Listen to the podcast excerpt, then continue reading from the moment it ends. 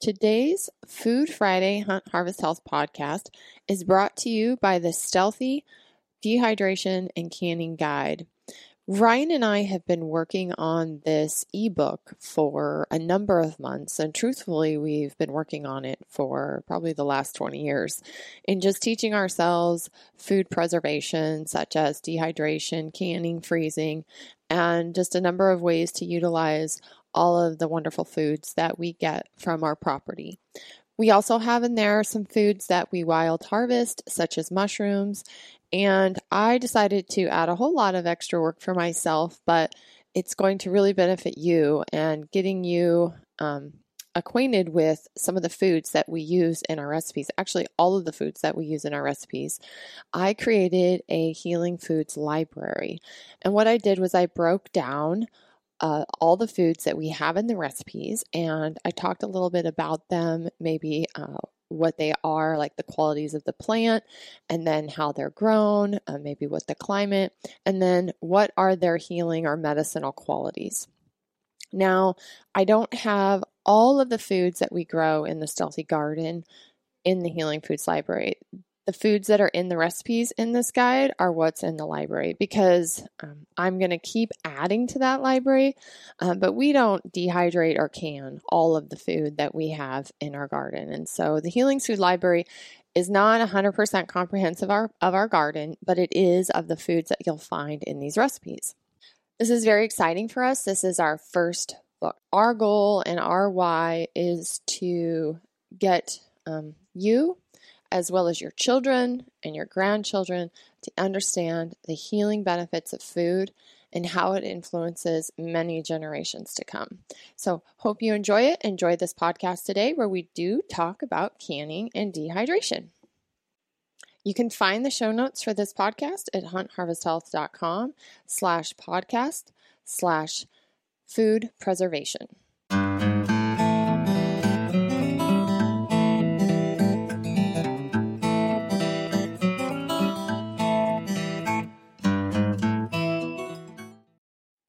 Howdy, folks. Welcome back to the Hunt Harvest Health podcast. What I thought we would do today for today's podcast was we're going to talk a little bit about what we're doing this time of year. We're going to talk about some dehydration, um, things that we're up to, and talk about a little bit of canning. Um, it's harvest season. We are full swing. This is probably a podcast that we should have had knocked out about a month ago but mm-hmm. we're a little mm-hmm. late to the party. We've been uh, just so tied up with everything, and um, quickly realized it's kind of hard to uh, get content out and do the processing and the canning and all the food prep that and not have a kitchen that worked for a while. We just got our yeah, literally today got trim put in our kitchen, so we we're getting a functional kitchen again. And yeah, washing dishes and running back and forth to the bathroom, like uh, to the not to, to go the, to the bathroom, but to do dishes. No, doing dishes in the bathtub is not the best thing to do when you're when you're canning. Um, you really need good access to the sink and yeah. washing things. And uh, it's, yeah, it's we don't live in a big mansion with two kitchens or.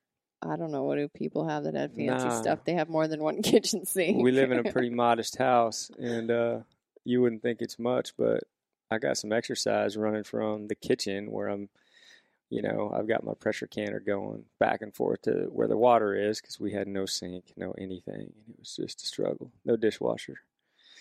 Crouching over the bathtub doing dishes. It's been just a blast. But um, yeah, this is a podcast we probably should have done a while back. I know we're getting to that point of the year where, uh, you know, a lot of people's gardens are kind of winding down which mine is for sure. But I still got a lot of stuff popping out there, and, and we're still able to harvest a lot of a lot of foods.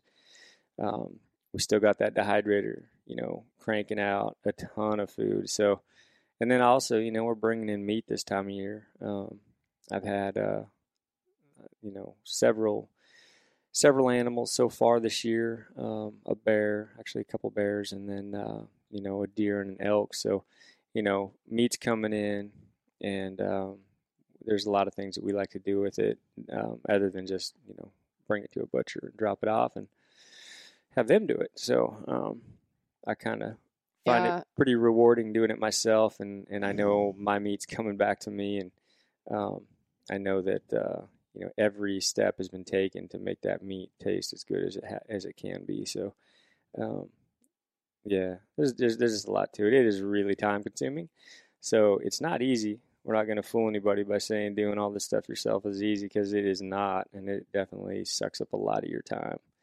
But uh, it is pretty rewarding at the end of the season when you have everything, you know, in your pantry and you kind of kick the door open and look at it um, and see what you've done. that It's middle awesome. pantry, we have all the.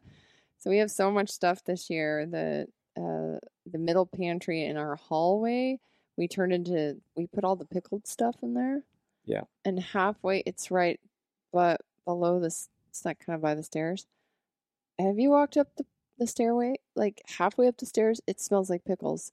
And That's I was like, why does it smell like pickles up here? Because we're not even pickling them. Sometimes when he's canning pickling, the whole house stinks like vinegar for a while. But I realized it's that that closet's venting up, right? And it's going right up the staircase. So you get a nice whiff of uh, spicy pickles every time you walk up the stairs or down the stairs in the morning when I wake up and I come down the stairs and it's like, Wow.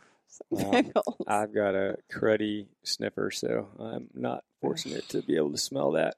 But well, the thing about lucky this whole thing, this whole ordeal of food preservation is that you have to like food. You have to really care about where your food comes from, I think, and where your food's going. Yeah, I think uh, we probably wanted to go with one of our methods of uh, preservation, and I think the first one to start with is dehydration.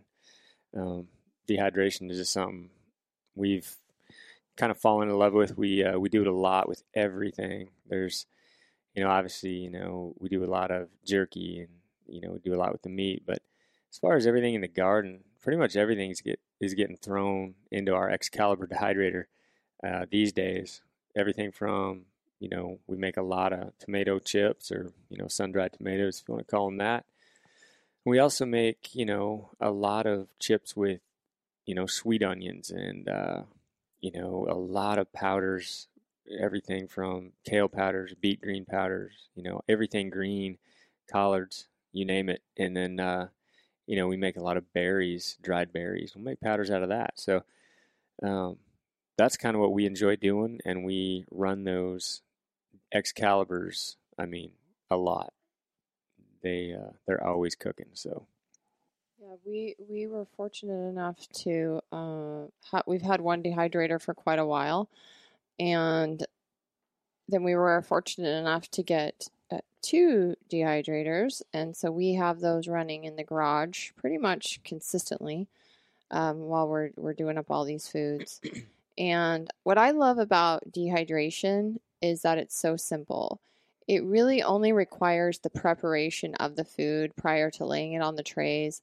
It does get a little more complicated, right, when you're doing your backcountry meals and you have to actually make a full meal and Right. then lay it on the tray. But even from that point, it's just so simple um, as compared to some of the other preservation methods that do take some education and time. It can take all day. I mean, Yeah, dehydration, canning- you can leave the house. You know, you can put it in and leave the house if you need yeah, to. w- yeah, and we should talk about that. Like as far as the uh, the actual method or the actual um, dehydrator that we're using allows us to do that, which is really nice because uh, you know certain dehydrators don't have the option to set a timer. Um, the Excalibur that we use, it's it's really got everything you need. It's got that timer, so you can set it for two hours, four hours. You can set the temperature, which is perfect when you're dealing with uh, you know vegetables, everything from vegetables to meat, um, or a meal where you want to crank it up pretty hot.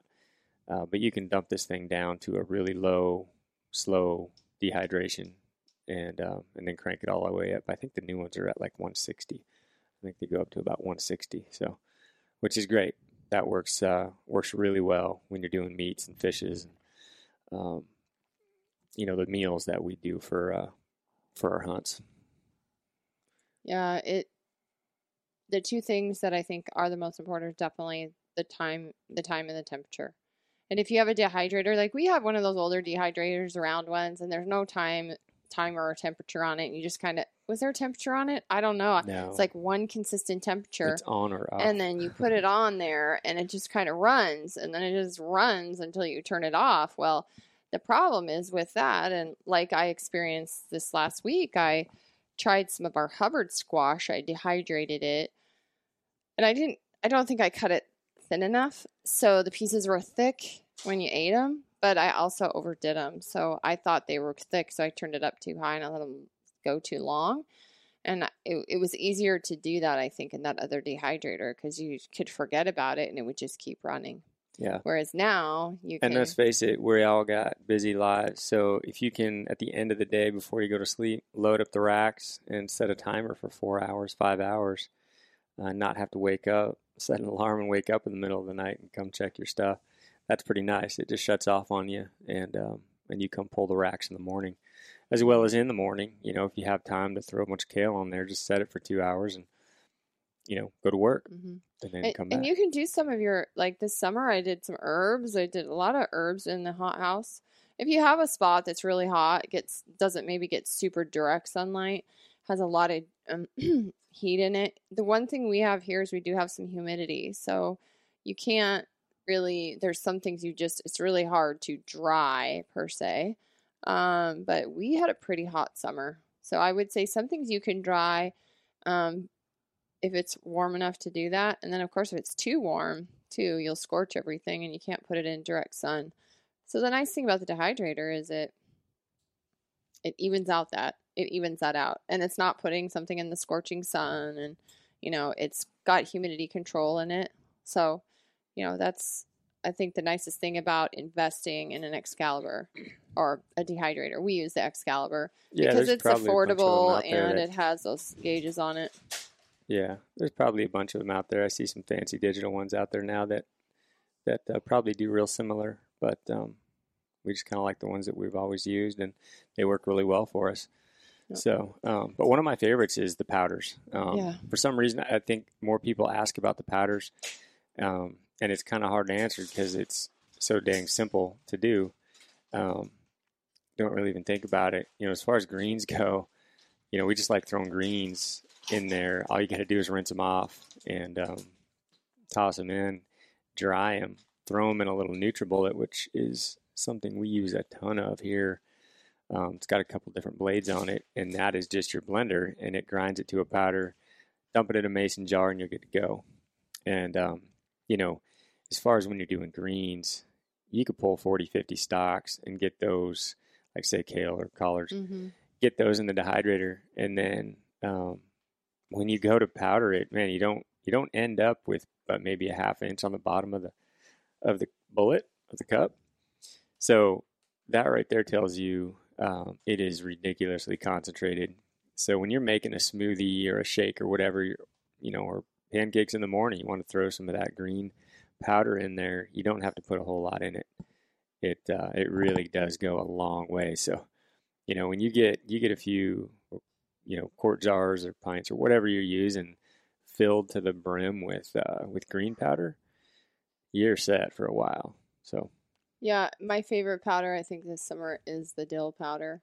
You had a lot of dill this year. It kind of it just like reseeded itself all over. It, yeah, what's Uh, crazy because I grew I grew it. some dills specifically, but I didn't mean to grow as much as I did because I had a lot of stuff that yeah it just naturally reseeded from last year in one of my boxes, and I just let it go wild. And um, yeah, it was like it was way more dill than I needed. So we, you know, obviously used some of it fresh when we made a bunch of pickled stuff, uh, pickled beans and and whatnot. But we also, you know, so that it didn't go to waste, I just dehydrated it.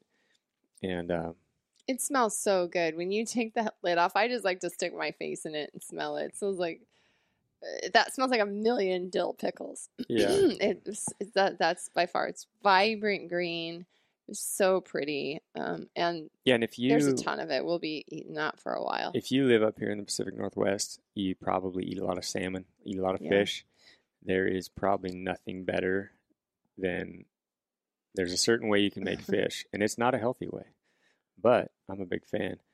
Um, it's what I used to run, you know, when I used to cook my uh, clients' lunches um, when I was guiding, and I would use just some mayonnaise and, and dill. Mix a pretty good amount of dill in with the mayonnaise and just, you know, slather that salmon Mm-hmm. fillet with that. So it leaves a big white coating on there. Sounds horrible, but it is honestly one of the best. We don't eat mayonnaise, but I'll eat fish with mayonnaise on it. Um, and it's really, really good. And I don't think I ever met a client that didn't like it, but uh, that's a great way to use up a lot of dill. Yeah, I on fish. totally despised mayonnaise. And when I first saw that recipe, I was like, oh, gross. It is very good. Yeah, it's good. it makes you like dill and mayonnaise. Yeah. And then there's that just when when you're making the fish jerky and that dill, you know, dehydrating the dill with the fish jerky, it's like the Yep. best. It's not one of the best smells, but it's a really it's it's kind of a smell like bacon to me. It just has that good good smell of like fresh food. But yeah, and and then I think the other powders that I really like are the berry powders. And we just Ryan this year we get so many raspberries because we have multiple raspberry um, areas in our yard. We've moved. We had a huge patch in the back when we moved in 20 years ago. and We've just kind of moved them around, so we get so many raspberries. It's ridiculous. This year, Ryan just like, what, what do we do with all these raspberries? Because we usually freeze them and we don't even end up eating them all before the next raspberry season comes around. So, um, Ryan dehydrated them. Oh my gosh, they're like eating candy. They're so good. And they, you know, raspberry is a little bit sour. It takes out that little bit of that. It gives it a little bit of tang, but makes it more sweet. And then, you know, if you don't like seeds in the raspberries, Yeah, and that makes it thing. easier to eat.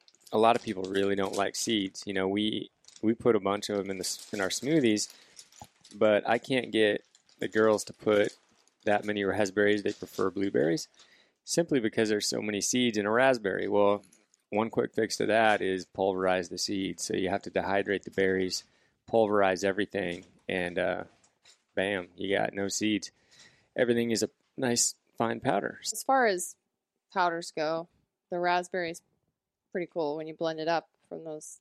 Yeah, that and blackberries too. Yeah. Um, Yep. It's really good. Again, in smoothies, which is something we eat a heck of a lot more of in the winter. We make a lot more smoothies. Mm-hmm. I honestly don't do a whole lot in the summer because there's just so much fresh food um, going around. You know, we got fresh meat coming in, we got fresh garden vegetables. But in the winter, um, you know, if you want to get your greens, really, really easy to toss a you know a couple teaspoons of green powder in your smoothie um, because we don't get a whole lot of fresh vegetables in the winter. We get none, so uh, Mhm. we don't need a whole lot of salads. But you do get really good amount of greens just by using that powder. So Yeah, and a lot of the green powders that you buy, or even the red powders that you buy, they're kind of expensive. And you know, they might be freeze dried, which is we won't get into the difference here, but or which will make them a little more expensive, or they've got herbs and you know exotic things in them. But honestly, if you read the back of them, it's you know all the greens, like there's berries in there, uh, coconut. You know, you can buy all these things even if you don't grow them. You can dehydrate them and then you can make your own powder. Um, and it's pretty cool. I Yeah. I'm I'm sold on it for sure. And and it's a great way to hide stuff from your kids. Yeah, we almost need a, a third dehydrator at this point. Um, what's pretty cool when you have kids is uh, I've got Paley now able to go out, you know, pick the kale, wash the kale, load up the trays. She can figure out the settings, set the set the timer, set the temp, and then you know once it's dry, um, pull it off and, and crunch it down so it's just ready for me to powder, which is really nice. It takes a massive amount of work away from me, and um, it's pretty cool. She's at that age where she can uh, add a, another chore to her list and. Well, tonight you food prep. guys tonight you guys sliced apples and pears and she was running them in and out to the dehydrator and Yeah. those are the best, the pears. we have pear tree and it's made some awesome pears this year for sure. Yeah, we're at that time, you know, all the apples are popping out there and the pears. And um and of course us we're going out hunting, so it's a great time to, you know, make up a bunch of apples and dehydrated pears and banana chips and all that kind of stuff. Um, plums, everything that I like to take into the backcountry or just on a hunt or just even driving for snacks. Um, real easy to do, and toss them in a bag or a mason jar and, and take them with you when you're driving. It's great. And yeah, we kind of ripped the last of our pears off the pear tree and just got them all done up. And we got a lot this year. Mm-hmm. We got a lot of bags. So Yeah, they're pretty good. I've even had Paley's tutor and can can I buy you pears and have you dehydrate them for me? Because the kids literally fight over those paired snacks you put in Tana's lunch. You know, they're just so good and and uh, so I think that dehydration. The one thing dehydration does do is it concentrates the sugars, right? So it's Yeah. pulling the water out and it's concentrating the sugars. yeah, So one you- thing about pears is I'm not a big pear fan. I mean, you'll never see me just eating a pear. But when you sloppy dehy- pear in your beard. when you dehydrate it, it's it's on a different level. It's good. Yeah, well, it concentrates those sugars. So I guess there is a fine line with dehydrated food of how much dehydrated food you probably want to eat, like in one setting, because you are Yeah. getting more sugar. Um, even in vegetables or something, you know, it's con- it's pulling the waters out and it's giving you more of the concentrated nutrients and sugars. So with fruit, you probably don't want to eat a ton of dehydrated fruit. It would be like eating dried fruit all day long. It's probably not good. Yeah. But- and, and honestly, what what I do with it is I'll take some, you know, for the trips, and I just I just do little bags. I mean, just like half a Ziploc bag, but I'm vacuum packing Mhm. it, and that's going in my pack, and I just have one a day, and I usually have it after my dinner, and that's just kind of the treat I look forward to at the end of the day. That's my dessert, and uh, it's usually pears. I Yeah. kick out the apples; they're not nearly as good, but those pears are good. Now we do have we do we have made some leathers and I know we've gotten questions about that kind of stuff and honestly I don't find us we don't really make a lot of leathers. I've tried a couple leathers. I tried a chocolate one which was really good.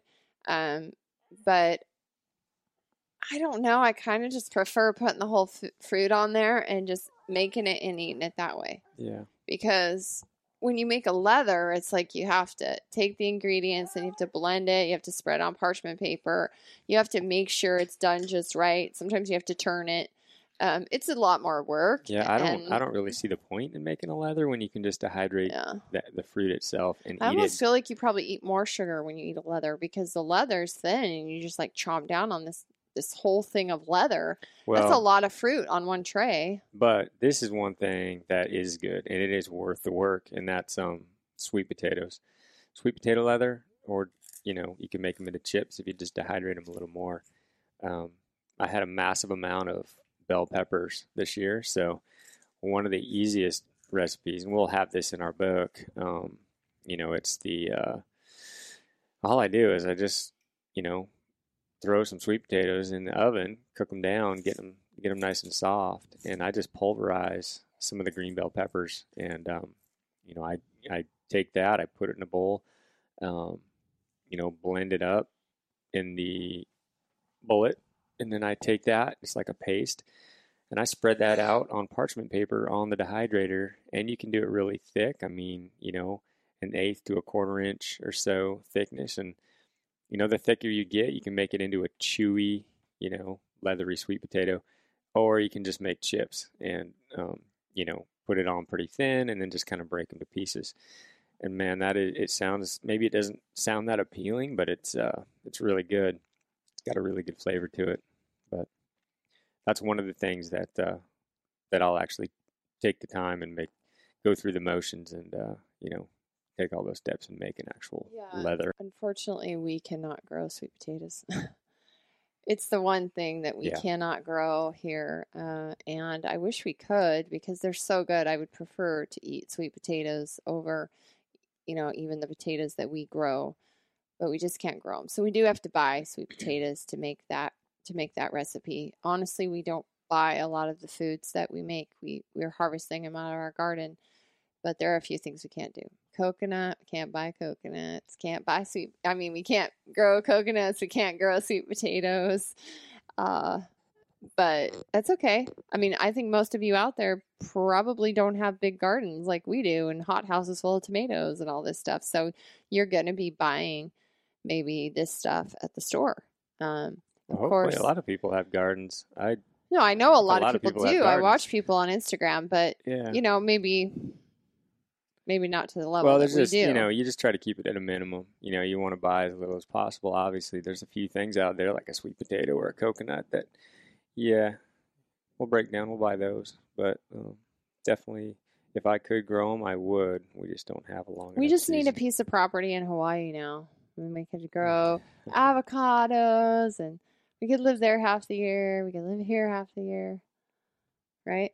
You could hunt axis deer and then you Okay, yeah, then yeah, you we do need a hunt mule deer. Hawaii actually. Yeah, we do. to chase those axis deer. I got so close to going on that trip last year. Ah, you know, I really like Hawaii, but it is kind of far away from every everything. Um, but wow, it's just so the climate for growing stuff is pretty amazing. Oh, you could just Oh roam my around gosh. eating fruit Oh, trees, yeah. walk My- around. I have friends who fat and live there, and Ryan went pig hunting in Hawaii when we were there with a local. Didn't get any pigs, but he came say- home with. I wouldn't say we went pig hunting. We went walking through the woods. Yeah. Um, I didn't even have a weapon. um, he was We gonna. we walked through the jump on woods for I don't know a couple hours, and really all we did was go from like we were picking oranges and picking every single thing you can imagine. There's just fruit everywhere. So yeah, he fun. came home with no pig and a whole bag full of fruit, and he's like, "No wonder these pigs are so huge. They just just eating eating this fruit. fruit all day long." And so, Yeah. yeah, Hawaii is like the perfect climate for growing. yeah, Growing stuff. But yeah, no sweet potatoes, but that is one of our favorite things to make. Um, I think the equipment also for dehydration is super simple. You need a dehydrator. You can't really get around that unless you have the perfect climate and you can dry things, you know, Yeah. plain air out there. But a dehydrator is essential. And then you need some parchment paper maybe for some of your recipes. Um, Yeah, if you're making meals, something that's wetter like a chili, um, spaghetti, something saucy, yeah, definitely some parchment paper. I think the one expense is, other than the dehydrator, is uh, something we we uh, broke down and got, and that is a slicer. mhm. And you know that thing is incredible. It makes your life so easy when you can just you can grind up twenty pears in minutes, and Mhm. and just go through them like crazy. If you're having to individually slice through all those pears with a really sharp knife, it's going to take you a long time. And they're never going to be uniform. So the dehydration time is going to vary. You're going to have to pluck some of the slices off and let some of them stay longer.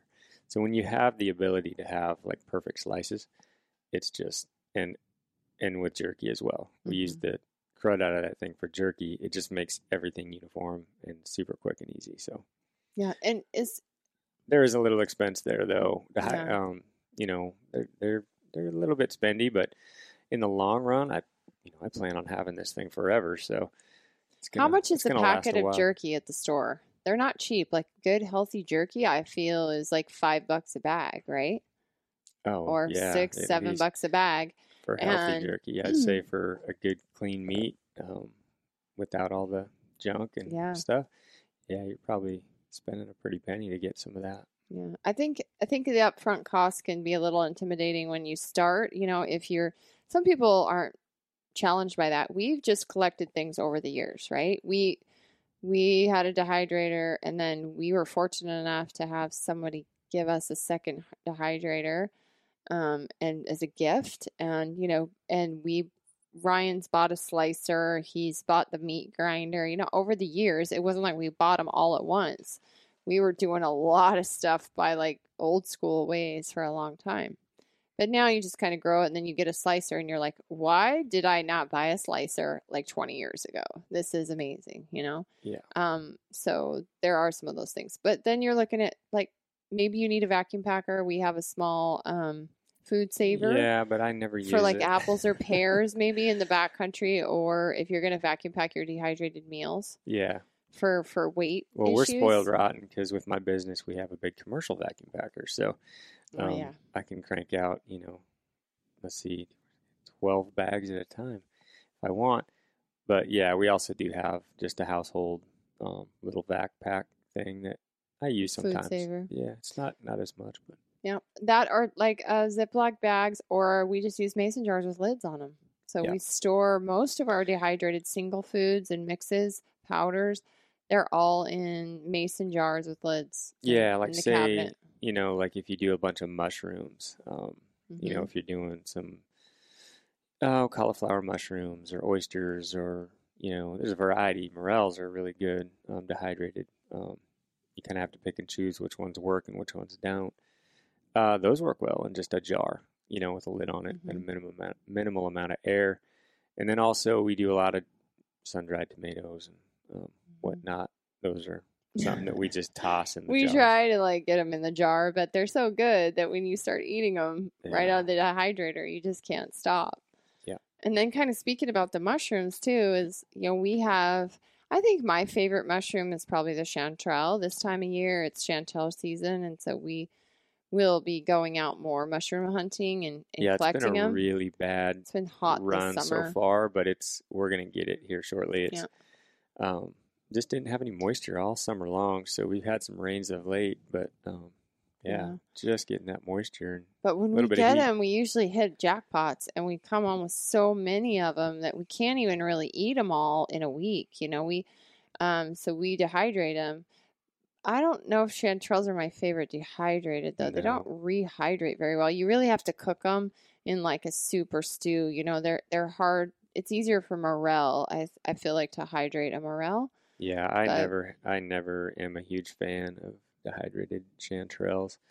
Um, you know, I know there's a lot of different ways, and I've tried them all, um, cooking them down and um, backpacking them and, and all that. But they they always tend to be a little rubbery after you rehydrate them or when you go to cook them again. So I think chanterelles are best fresh. Morels, on the other hand, you can get those rehydrated really, really well. Mhm. They have a great flavor after the fact. Um, a lot of the coral mushrooms, cauliflower mushrooms, oysters, uh, those are those are all really good dehydrated as well. I've had really good luck with those. Yeah, that's uh funny. We call we call mushrooms in general. We call them fairy food, uh, mainly because we have gone hiking in an area by our house since our older daughter was little. Paley was little. Since Paley was little, um, we call them the fairy woods, and we go there and we hike around and uh, fairy hunt Yep. Yeah, Paley's, find Paley's chanterelles. we go in and you know Pacific Northwest again. It's moss covered old growth, and uh, kind of where we find the chanterelles up in those ferns. It just kind of looks like fairy woods, and Paley's always had all these ideas of, you know, she finds these little uh, these little cones, and they look like sleeping. We've always called them sleeping bags for Yeah. fairies. So yeah, she uh, she started that off. So it's always going to the fairy woods when we go chanterelle hunting. hmm So the chanterelles are like little golden nuggets out there. So we call them fairy food. Uh, it's it's kind of sweet. Nothing like a fresh chanterelle though. Mushrooms really fresh. That's that's the way to go. And dehydration is for when you just can't eat them and you need to keep them because they're too precious to not to let them spoil. You Yeah, and? I think the best combo food, or to what what you should combo chanterelles with, is elk. I mean, it's Mhm. elk season. Usually, Yeah. you get fresh elk coming in, and you're you have the ability to pick a bunch of chanterelles to go with it. That's uh, Mm-hmm. man, that's good. That's like a match made in heaven. Yeah, and then we eat our morels in the spring with uh, bear. Yeah. And the morels are really good. They're super meaty and and uh, I, I love the morels too. But the chanterelles just have that buttery beauty beauty to them. But um, Buttery Yeah. beauty. buttery, Buttery beauty. beauty. Hmm. I'd never, yeah, I'd never thought of them like buttery beauty. But oh, I don't know. I probably have just taken so many pictures of chanterelles. It's like uh, cooking chanterelles. Anyways, so I think uh, I I definitely know that dehydration is not hard to do, and even if you just want to get one thing, like pick one of your foods that you like and start with that, dehydrate that, and see how it is. You know, a lot of people start with banana chips. yeah, Um, they good one. they you know because you can buy a bunch of bananas at once right so you can do at least a few trays of banana chips and try it out and i think they're excellent you know i like them as well they're a little sweet but you know start with something like that and see if you like it and then you know move up to maybe making your meals and doing your dehydrated backcountry stuff like ryan does but Well, yeah, there's that's no, pretty there's, simple. there's not like there's this big learning curve with dehydrating. It's really, really simple. The making of the meals, obviously, like spaghetti sauce and dishes that you enjoy, um, curry dishes or chilies, stews, you name it. Um, you that's you know that's the hardest part. The actual just fanning it out on some parchment paper and setting a dial is really easy. Anybody could do it. It's super simple. It's not. It shouldn't be intimidating at all, and it really does allow you to you know jack up your your game as far as food goes in the mountains if you're a hunter. Um, that is uh, that's helped me a ton. It's helping a lot of people. I think uh, you know Mhm. they get to pick out what meal they want to eat instead of having to go stand at uh, REI and look at what Mountain House is serving or Backpackers Pantry or all the others. And um, yeah, it's definitely a, a great way to go. I think a lot of people are catching on to it and finding out that it's super super easy. Yeah. Well, we we use it every day in our house right now. This time of year, it's I I have complained to Ryan once in a while that I wish we were just a normal family that went on vacations. Like we go to the lake and we go jet skiing, and we don't have. We literally have, you know, we have a small piece of property, but we have like a farm. We have chickens, we have that have to be taken care of. We have a garden that this summer you couldn't leave it; it was too hot. Uh, and then when the food starts coming out, it is literally constant food harvesting and doing something with it. You you can't like Ryan can leave and go hunting, but if somebody's not here, or if I need to leave for a week and go somewhere, like somebody has to be here. Um, and it's this time of year, you would think, oh well, yeah, the dog and the cat and all that. It's it's the garden you cannot leave the garden because you're gone a couple days. There will be so much food when you get back, um, or it'll be burnt, or you know. So it, it's sometimes this whole idea of having this lifestyle. It's awesome. We're used to it. It's our life. Unfortunately, we're not super uh, social. I would like to be more social than we Yeah. are. Uh, I've You always complained have- about that. you can have the, the jet ski and the lake and all that. Just, just you know what I and- mean like and just go on a vacation somewhere where we're not thinking about oh is the garden watered and you know I Oh, w- yeah. I think about that people that have like small farms you know these small farmers organic farmers like Yeah. they they can that is a 365 day year job like no well maybe the winter so the winter you, you are can not lose- doing it You but can lose 12 hours in a day so fast if you're canning. Um, Yeah. You know, every batch of spaghetti sauce, you, you know, there's another, who knows how many minutes it, it truly takes. We should time that sometime. But to say if you're canning meat, you know, there's 90 minutes right there if you're doing quart Yeah. jars of just actual canning time sitting on the in the canner. So well not even just the canning. Think about it's the prep work, the and the harvesting okay? if, if ryan's going to do elk meat what does that entail? That entails ryan preparing for an elk hunt that has ryan driving to his place that has ryan hiking dozens and dozens of miles. That means if he's lucky enough to succeed at getting an animal he's now packing it out. You know this last elk was days of packing out.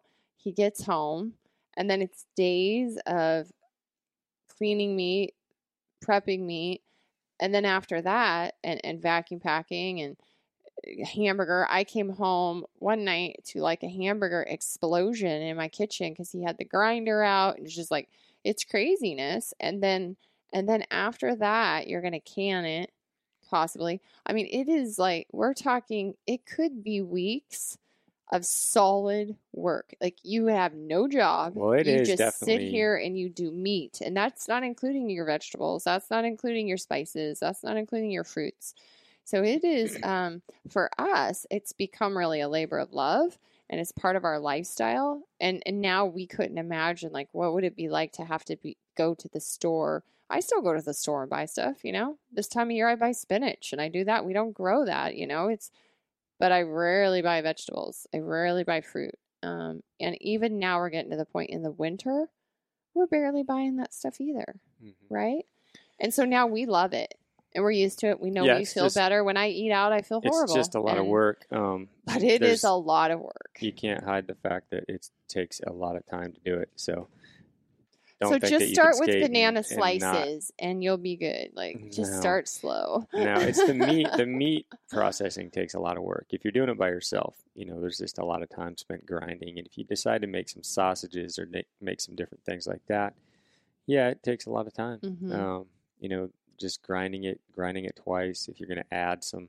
some clean fat to it, or you're going to, you know, add some spices. And um, I this year, you know, I I I mixed it up. I like to mix it up and try new little spice recipes into the burger and uh, you know just flavor it up a little bit in different ways. And then yeah, I canned a bunch of elk meat as well. So um, and there again, you can get creative with how you can all the meat. You know, you don't just have to add, or you don't just you know have to do it one way, which is you know most people just add a little bit of salt, and that's it. And then uh, uh, you know you can also add, so you can add pepper, you can add you know, uh, strips of hot peppers. You can make it spicy. You know, mix it up. Even with the canning, you know, you can add. You don't just have to add salt.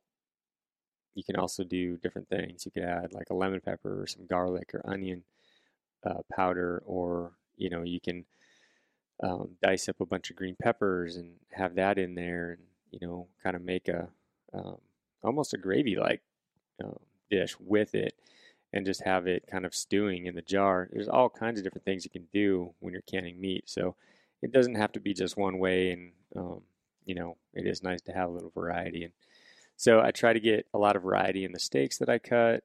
Um, and then different ways to of doing burger, a little bit of sausage and, and yeah, the canning. And so, yeah, it takes up a lot of time, but it's so well worth it in the, in the off season when you get to chew that stuff up and, um, pull something new out every once in a while. So, uh, yeah, I enjoy it. I really do. I, I could never imagine going back to, you know, what I used to do way back. And that's, we used to cut the steaks off and then just bring it to the butcher and have them grind a burger. And um, I don't know. I always had this little, yeah, something I didn't like about doing that. Whether it was because I wasn't positive I was getting my own meat back or I just wasn't sure that they were going to take care of it like I would. Um, when I do it myself, I know exactly what's in it and, and uh, how it's been handled. So Yeah, we we have saved a lot of money too over the years just doing it ourselves. It, it's Yeah, the absolutely. time, right? A lot of people, it's the trade off. What's your what's what's your trade off for time versus money, right? For us, Ryan enjoys that time. A lot of people don't. They don't want to do it. Uh, I would say, I, it's not that I don't enjoy it. It's just that you know Ryan really, that's his thing. You know, like I'd love to tell the story of when I I had this job where I traveled a lot and I'd be on the East Coast or something at a dinner on a Friday night with business clients, and I'd get a text from him, and it'd just be a picture of like 20 jars of canned potatoes. I'd be like, honey, you need to get a life. Like, this is a Friday night. You're at home canning potatoes. And he loves it. You know, that's, it's like a meditation for him. Um, probably like solo hunting. You know, he enjoys the challenge and he's very patient with it. You know, it does take time, especially the canning, which we'll probably get into next year. Is, is, uh, yeah, that should. takes a whole lot more patience. Yeah, let's get into the canning. Um, Let's do it. Let's talk about the equipment first, maybe. I think uh, you know there's a little bit more involved with the canning um, from you know what you're putting your food into as far as mason jars and sizes, and um, there's definitely some guidelines that you have to follow. You really do want to get, um, you know, uh, uh, uh, uh, either something you can kind of follow exactly as far as times weights um, that you're using with your pressure canner. Um, if you're in altitude, you want to change things up a little bit as far as timing. Um, there is a lot to it, and uh, to be perfectly safe, you want to follow those guidelines because you do not want to get. Uh, people used to die, you know, back in the day when things were not canned properly. Uh, botulism was a big deal, and uh, Mm-hmm. so, you know, things you just definitely want to avoid. So there's, you know, basically there's two ways of going about canning. You can do a water bath, which is real simple and real effective if you're doing certain type foods. It's something that we do, like, um, you know, say if I'm just making some jelly or jams or um, one of the dishes I make a lot of uh, is uh, jalapeno garlic jelly, and that is what I use for meat and canned food, canned meat, and it's really really good. Um, but I would not want to make all that if I had to actually run it through a pressure canner. It's just a lot more time. So when you water bathe, bathe it, it's it's super simple and it's faster. Um, and what what are some of the foods? What's the quality? Is it the, the acidic content of these foods that you can just water bathe versus? Yeah, the typically the, can? rule of thumb. Yeah, um, like say spaghetti sauce um, that you add a bunch of things to, like say uh, if you add a lot of peppers and a lot of you know onions and, and whatnot, um, you got to keep that uh, that acidity right. So uh, if you do that, you may have to add lemon juice to keep the acidity up. But I just I do all my spaghetti sauce in a canner. Um, I think that's probably what's recommended. I think it's safer, um, you know, in a pressure canner. Yeah, you're pressure cooking it. And you know, Yeah. I'll do spaghetti sauce as well. Um, sometimes where I add, I have the meat already added into it. And anything that's got meat involved, you have to pressure can it. You do not want to water bathe it. Um, there's certain things that you don't. Say, you know, if you're pickling certain things, um, beets or onions or um, beans or you know whatever, um, perfectly okay to just water bathe it. You know, you're putting it in a, vinegar solution or a you know apple cider uh, solution, and the acidity is up, and and you're you're perfectly safe. And so you can you can crank out a lot. You know, if you have your product, you only have to put it in a 10 minute water bath. It's it's real fast and quick and simple. But um, yeah, I've got I've got a couple different things. I've got one big pot that I use for the water bath, and then I've got one actual pressure canner that I use for all the sauces and all the meat. And um, I uh, I've gone to there's a company that that makes them. It's the uh, the All American um, model, and it is probably one of the best canners on the market. I think is awesome. It's super solid. The latches, everything, the dial, uh, the pressure gauge, um, all There's solid. no plastic pieces on this thing. Right. Let's put it that way. right, no plastic. And there's a reason for that. You want to tell that story? Yeah. Why do we have the All American pressure canner? Oh, yeah, sure. Well, back in the back in the day, I was here. I was home alone, doing what I do, just hanging out in the kitchen making His stuff. favorite thing to be home alone. Yeah, and um, Yeah, I think Paley was just little, was- so we I- didn't even hardly have kids. yeah, she, yeah, I was so I was making a bunch of spaghetti sauce, and I had done up I don't know like seven quarts I think is what I could get in that that old pressure canner, and um, you know one of the things that you really have to pay attention to when you're canning is there's a little pressure valve, release valve. You got to make sure that that hole is clear where the steam comes out. Um, that's where you put your weight on. Well, apparently, um, you know, with the old canner, I couldn't really get a clear view of it, and it, it obviously was plugged because. So I got everything set on there, and uh, I had eaten. I think I was eating spaghetti, making spaghetti sauce, eating spaghetti, and so I'd eaten it just standing right there by the stove. And this thing is obviously gaining some pressure, gaining some steam, and so I I walked into the living room, and all of a sudden it sounded like I had a jet airplane in my kitchen. it was like a bomb of steam went off, and um, it depressurized everything inside the canner. So that lent everything to come out through the top. It blew. There's a there's a safety um, release little thing, plastic thing. I don't know what you call it on canners in case all else fails. You know, and it doesn't just blow. You know, and send shrapnel everywhere. It it releases out that. Well, that thing blew out, and so I don't know. It's like a half inch hole, maybe a little less. And so everything came out, went straight up to the ceiling, and there was um, it was raining pink spaghetti sauce in my kitchen everywhere. I could not get to my stove to turn it off by one way because it was pouring, you know, so stuff off the, off the ceiling.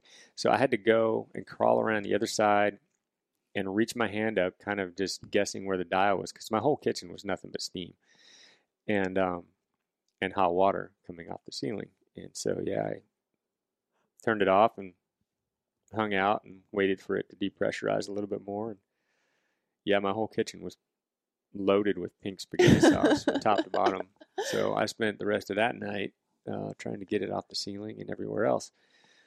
And the worst part is I lost seven cans of spaghetti sauce. Oh my gosh, because it takes a long time to make seven cans of spaghetti sauce. It takes Yeah, seven day. quarts. That's a that's a lot. cooking it down and peeling his Yeah. tomatoes and Yeah, it was a mess. I was pretty bummed out about it. So, um, yeah, I just didn't like the design of that thing, and so I uh, I went and got the the best pressure canner I could, and that was that All American. So, it's it's just I've had no issues with it.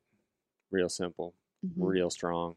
Um, not going to have any any little pieces break on you. So that's yeah. what I've gone to. It's definitely worth it to get to pay a little bit more for that if you're going to be canning a lot. Just safety, safety alone, and Yeah, and you know, it was partly my fault because I didn't make sure that that little valve was clear. You know, right. but I couldn't, I couldn't see in there. So I don't know. It's one of those deals. It, it was a pretty funny thing that happened. But All right, so we have our all American pressure cooker. Yep. What else do we need for canning? So there's a few things. You know, you need some tongs to be able to lift the jars out, put them in, lift them out. Mhm. Um, they have kits out there. Honestly, They're yeah, really we we'll put one on our website. We have, I have a canning kit on there with jars and Yeah, I all mean, you got like a, a funnel, so you can just kind of slop spaghetti sauce into your mason jars and Yeah. not get it all over the rim. So there's just a few pieces like that. Your most important is obviously the jars, uh, the lids, and the bands. Um, I try to reuse bands a lot, so I'll can something and I'll just pop those bands off and reuse them, so I don't have to always buy new bands. But um, the lids themselves, I always run new lids when I'm canning because Mhm. uh, you know I don't want any mishaps and I don't want something to not seal right and then me find out about it later when it's in the pantry. So yeah, and I guess we got to remember that canning originally started because they didn't have refrigeration, right? They're preserving food um, for uh, longer so that, that it didn't have to be refrigerated, um, and that meant that they they had you have to have that lid seal, and that's going to keep microorganisms from growing in there, right? And Yep. so that's that's really important. And those lids have to be. Uh, most of the recipes that I've seen say you just need new lids every time you do it because there could be imperfections and stuff.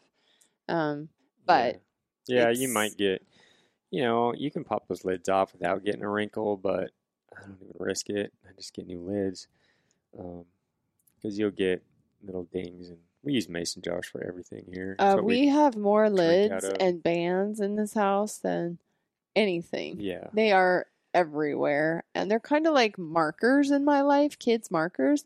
I somehow put them back, and then they end up all over the place, and I find markers everywhere. I feel like that is mason jar lids and bands. like every drawer, every place I look, there's at least one, if not twenty. yeah. I think it's um. I think when people come over here and they we're all drinking out of mason jars, I think they find it a little weird. But we're so used to it. I don't know. Just seems normal. But I think uh, most people have glasses they drink out of. They do, and I see those glasses when I go shopping. You know, we just got a new kitchen because our kitchen exploded a few months ago, and I, you know, when you get a new kitchen, you kind of want to redo some things, and I go shopping for dishes, and I see all these beautiful glasses, like real glasses, and I think to myself, "Oh, it'd be cool to have real glasses," and then I can just hear Ryan going why would you buy glasses when we have tons of mason jars? and I'm like, oh, I probably shouldn't buy it. And and then Well, I guess I- it's kind of true, you I've know, seen some because pretty uh, sexy blue mason jars that we had a few of those we have some point. sexy. so We have like four of those left. yeah, Yeah, you can some stuff in them. I think this did. time. I bought them for a party. We we had a you know we had one of those parties way back whenever that was. I think it was July Fourth, and I bought a bunch of the blue ones. went all fancy. Yeah. But it's it's fine. You know, we we have a hodgepodge kitchen. We have a hodgepodge life. We actually have a fairly nice kitchen now. It's like we don't know what to do with it. it's like for us it's a it's a fancy. We've and we're used to doing food prep. And when you eat a jar of food, so you've canned all this food, usually this time of year is when we're low on mason jars, right? We have enough to drink water and stuff out of. But come a, a month from now, come three months from now, come six months mason from now, jars start crawling out of we have to have entire pantries full of mason jars because we're we've been eating that food. Um, and so I think that's another thing to think about when you're doing this type of food prep is thinking about storage and thinking about where you're going to keep all these foods and if you've got cabinet space for all these foods. And you know uh, that's one of our deals. We we have right now a closet um, by our front door is full of canned food. That's where we're keeping our canned food. And then we have a cabinet full of powders and then we have a, another cabinet full of dehydrated um, you know tomatoes and onions and all those other things down there. So it does take storage space up and those jars do take up space and you need to have a cool place you know where they can sit. And so i think that's another thing to take into consideration but i've seen most people's kitchens and they're way bigger than ours with like lots of cabinets so and huge pantries big beautiful pantries so i think Yeah. you'd be able to That'd be nice. most people could probably find plenty of storage area um, or even out you know in the garage if you live somewhere like we do it doesn't really freeze here you know you, we probably could have a whole area out in the garage with just food but but we don't that's where the dehydrators live and that's where all the actual you know equipment lives and then Yeah. we like easy access so okay so canning let's go over what are some of the bigger questions we get about canning you talked about meat right Mhm. you talked about canning meat that's yeah, one big and, question You know, as far as getting real specific, you know, we've got a little ebook coming out, so we'll actually go over the recipes. Oh yeah the ebook Probably should talk about that yeah so because we could spend all night just going could. over individual recipes right now. We could. Um, yes, we have the stealthy, the stealthy dehydration and canning guide, and you're probably listening to this podcast right now at the uh, first week of October um, on a Friday because it'll be a Food Friday. It's out. So if you're hearing this, you can go to our website at huntharvesthealth.com slash stealthy preservation guide. And you can see there what it is. And um, it's almost done. It's kind of like you know better late than never but it's going to be it's pretty big it's pretty big. Like it's turned into quite a manuscript that we've been working on. And it's not like a manuscript but there's a lot of um, pictures there's going to be recipes there's over 25 recipes and then just because I love to just add more work to my plate is when I was we were doing this recipes, it was like, well, wouldn't it be cool to know about what these foods are doing for people? Like, what are the medicinal benefits of these foods?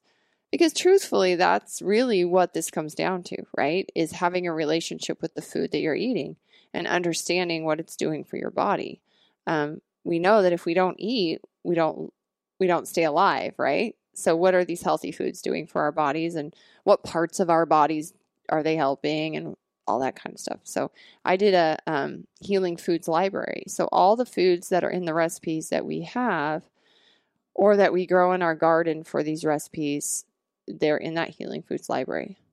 Unfortunately, I didn't do a healing foods library on every single food in our garden because uh, that this book would not be coming out until next fall because we have a whole lot of other foods that we have in the garden that we don't, you know, we don't dehydrate necessarily or can. We're eating them fresh throughout the season. I I'm pretty excited about it. It's our first real book Yeah, we'll get- together. We'll get better about being timely with things like this because we are a little bit late. You know, I know gardens are wrapping up, but there's still a lot. I mean, we're still processing. Well, you stuff, can so- get it and you can use it next year. You can Sure. you can plan your garden. In there, there's also the Stealthy Hunter Guide, um, um, garden map, and you can go to our website right now and get that. That's on our garden tab. I made this little fancy picture PDF of everything we grew in the garden this year and how we grew it. You know, boxes or whatever. And I'll have that included in the guide. And, you know, you could plan for next year. You could plan if you're going to have a little garden, you know, what are you going to grow? And then think about food preservation. What are the foods that you like to eat throughout the year? And when you grow your garden, think about those foods, you know? Yeah, there's um, everybody's got their own taste, and they kind of know what they want, what they want to put up, and, and all that. But you know, in the beginning, I think I always grew way too much like uh, lettuce and carrots. You know, kind of what everybody Yeah. thinks of when they think of a garden. But we would never even come close to eating all the carrots that I grew. Now we were pulling carrots w- out of the ground in like Christmas time and stuff, and they, you know, not very Yeah. good carrots, but you end up tossing them to the chickens. But yeah, and way too much lettuce. So now there's certain foods like onions. I just can't get enough onions and beets um, because those two things we pickle, and those are they're just awesome in salads and um, mhm. just popping a jar open and, and eating them like they are. So there's certain foods that you know you'll over time figure out. Well, I need to grow way more of this and way less of this. yeah. Um, You know, grew a ton of kohlrabi this year, yeah, I did. and we have not even I, I went a little put a hog wild on the dent in that kohlrabi. stuff out there. Yeah. Yeah. So there's some things too. Like I remember he used to grow a lot of radishes. I don't really like radishes. So really the only person who would be eating radishes was him. Yeah. And, I what do you do with radishes? You just eat them fresh right there or in a I salad and and you have all these radishes and they bolt really quick and they don't work. So it's like, yeah, maybe I shouldn't plant so many radishes, you know. well, the, I every year it's the same story. I only eat really eat the radishes when I'm weeding my garden. I just eat them while I'm out there, and uh, and then they're gone, and then I plant something else in their spot. But it's just one of those things that they grow really fast, and Yeah. then I can use utilize that space for something else a little later because I like to separate you know the plantings. So I'll start a you know a short, a short row of kohlrabi, you know, and then you know two, three, four weeks later, I'll grow another row in a spot that I've left saved, or a spot where I've grown something like radishes that we harvested, and then I'll utilize that for. You know, it is nice to not have everything pop at once. So Mhm. space it out a little bit. Same thing Yeah. with beets. Beets are really good to do that with. Yeah. And so the the guide is, you know, you can use it for years to come and we just we just wanted to put something together that kind of I guess a little bit of diary of what we did and everything that's in there we made this summer. So Well, we've made some of these before, but we actually made all these recipes this summer. And most of them we made without a kitchen sink. So Yeah, there is if nothing. we can do that, you can do it. There's nothing like super fancy about our recipes. It's just, you know, it's something if anybody wants to try them. Um, it's a starting point. You know, yeah. you can go and and I don't get too crazy with recipes as far as pickling products and stuff like that. It's real simple and basic, um, but it kind of gets people on the right track and, and starting it and thinking about it, and they can kind of take it from there. I think. And I love pictures and I love I love the visual visuality of food. And so there'll be a lot of pictures in there of uh, Is I took visuality a word? I don't know, but it should be. Sounds good. You I to took almost food? all the pictures that are in this guide. I if if there's pictures in there that I didn't take, either Ryan took them or you know our friend James Sylvester took them or something you know of our garden. But most of these pictures I took myself, and I've really kind of create. I I've this summer and just having this project, I've kind of got intimately connected with these plants by even more so than we were before is by taking pictures of them and you know just creating food out of them and taking pictures of the the food that we created and um, i'm finding it i'm just finding it really rewarding that way uh, my dream is to have a my dream would be to have like a coffee table book you know because i think photography and, and pictures they really invoke a sense of emotion that I, I don't know if a lot of people read that much anymore. You know, I think ebooks and stuff like that are easier for time, but you know, a coffee table book with beautiful pictures and stuff that will always kind of bring you into that yeah, and place. as we, you know, we're still pretty new at this. As we get more involved, um, as we get more involved, and we we get uh, more engaged with what we're doing here on the Harvest Health um, for, platform, we'll do. We'll take better pics. We'll take more pics. We'll probably make more videos. We'll we'll do more things that you know. I'm really bad at getting this content because I'm just so used to just going through and doing my business. I cannot. you guys are going to be super excited. He finished a blog today that he's been working on for about eight months. And so Really, eight months? Oh my gosh, you were working on that. Uh, when would when did we go talk at Joe Roder's place? I don't remember. April. No, I started it back then, and I haven't really looked at it since. then. Exactly. So it's exciting for me. And not only that, Ryan is a really good writer. If you go back to our blog and you read some of the blogs he wrote back when we started this, he is a very good writer. So I mark my words, Ryan is going to be writing a book soon. I disagree. And I'm going to be taking all the pictures. And it'll be, you disagree. yeah. You are an excellent writer. I want everybody who is listening to this, if they go to our website and they read his blogs or they read his upcoming blog on solo hunting, you let us know how good of a reader is. And if he sucks, please let me know it that too. Sucks. But it is amateur hour because I'm not good. I never have been a good writer. no, you're always been a good something writer. down on paper. So That's about it. So we, when he used to go to Alaska, not Alaska, but Russia, you know, he would journal. This is back in the 90s when people actually wrote stuff down. I used to get letters in the mail, y'all, like love letters in the mail from Russia. You know, that doesn't happen anymore. There's no, you know, maybe with email and the things that have changed, it's just different. But back then, he used to write journals about his days over there in the steelhead and you know being on these rivers and all the wildlife and i would read these stories. It's very visual. Like i could see it. I could feel it. And he has always been uh, I, and i think it has to do with probably anybody who has spent so much time in nature. You know it's probably like Rinella or you know Rinella's a great writer No, even though he's a trained a writer Rinella is a great yeah, writer. but he's been writing and he's had practice and he's put his stuff out there Yeah. and he's been critiqued and he's been he probably has mentors and he has all this stuff.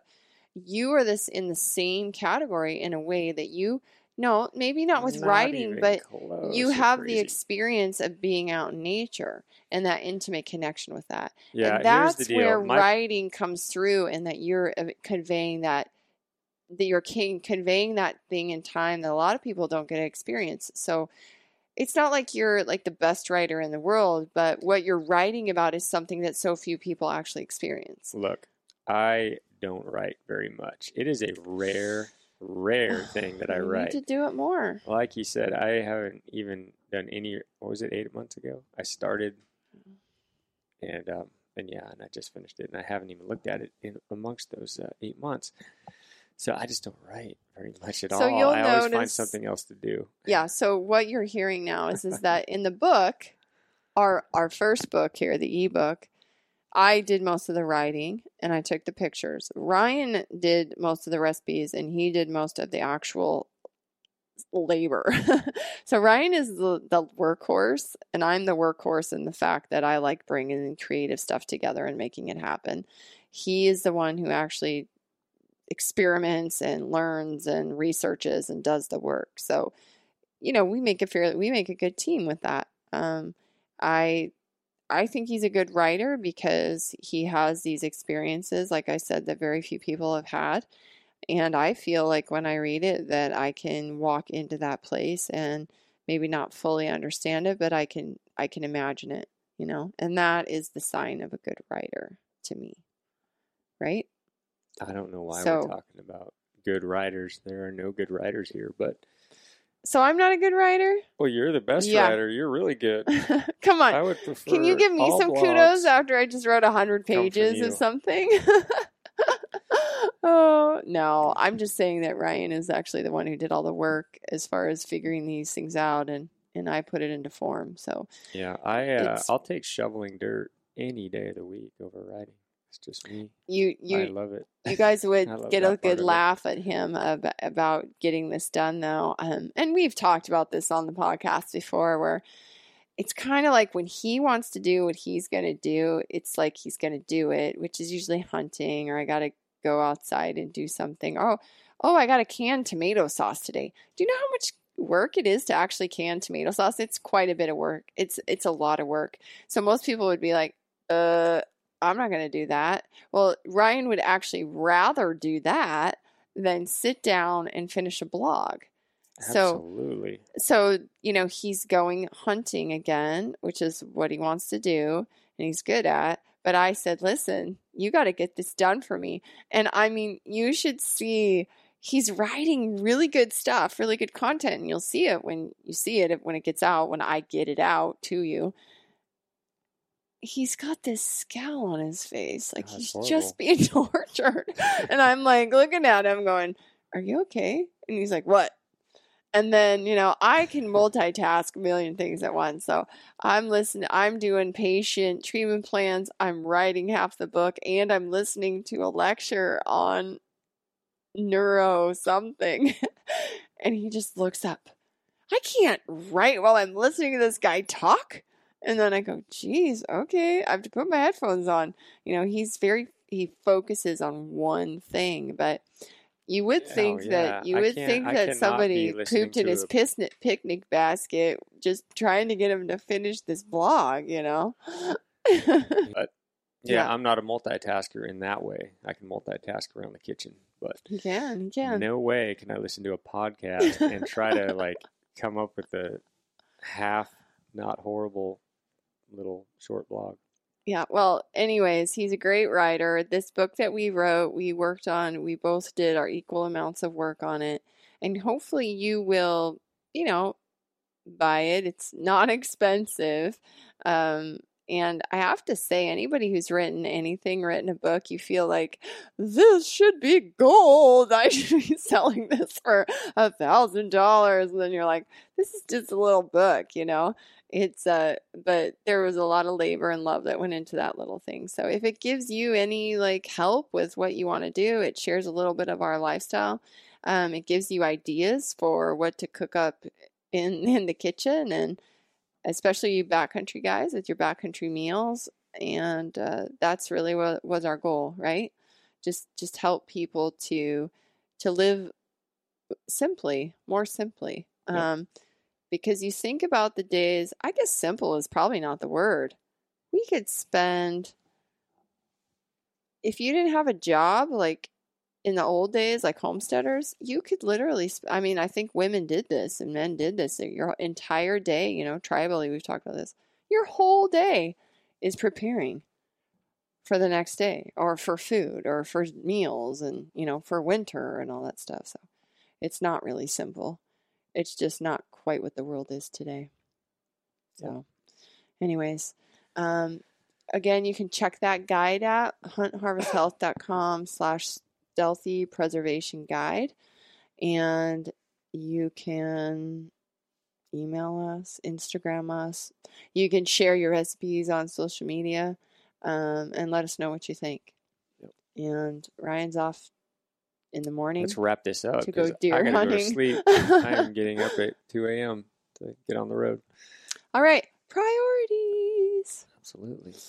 okay y'all well thanks for listening in hopefully this has been helpful Take care, guys.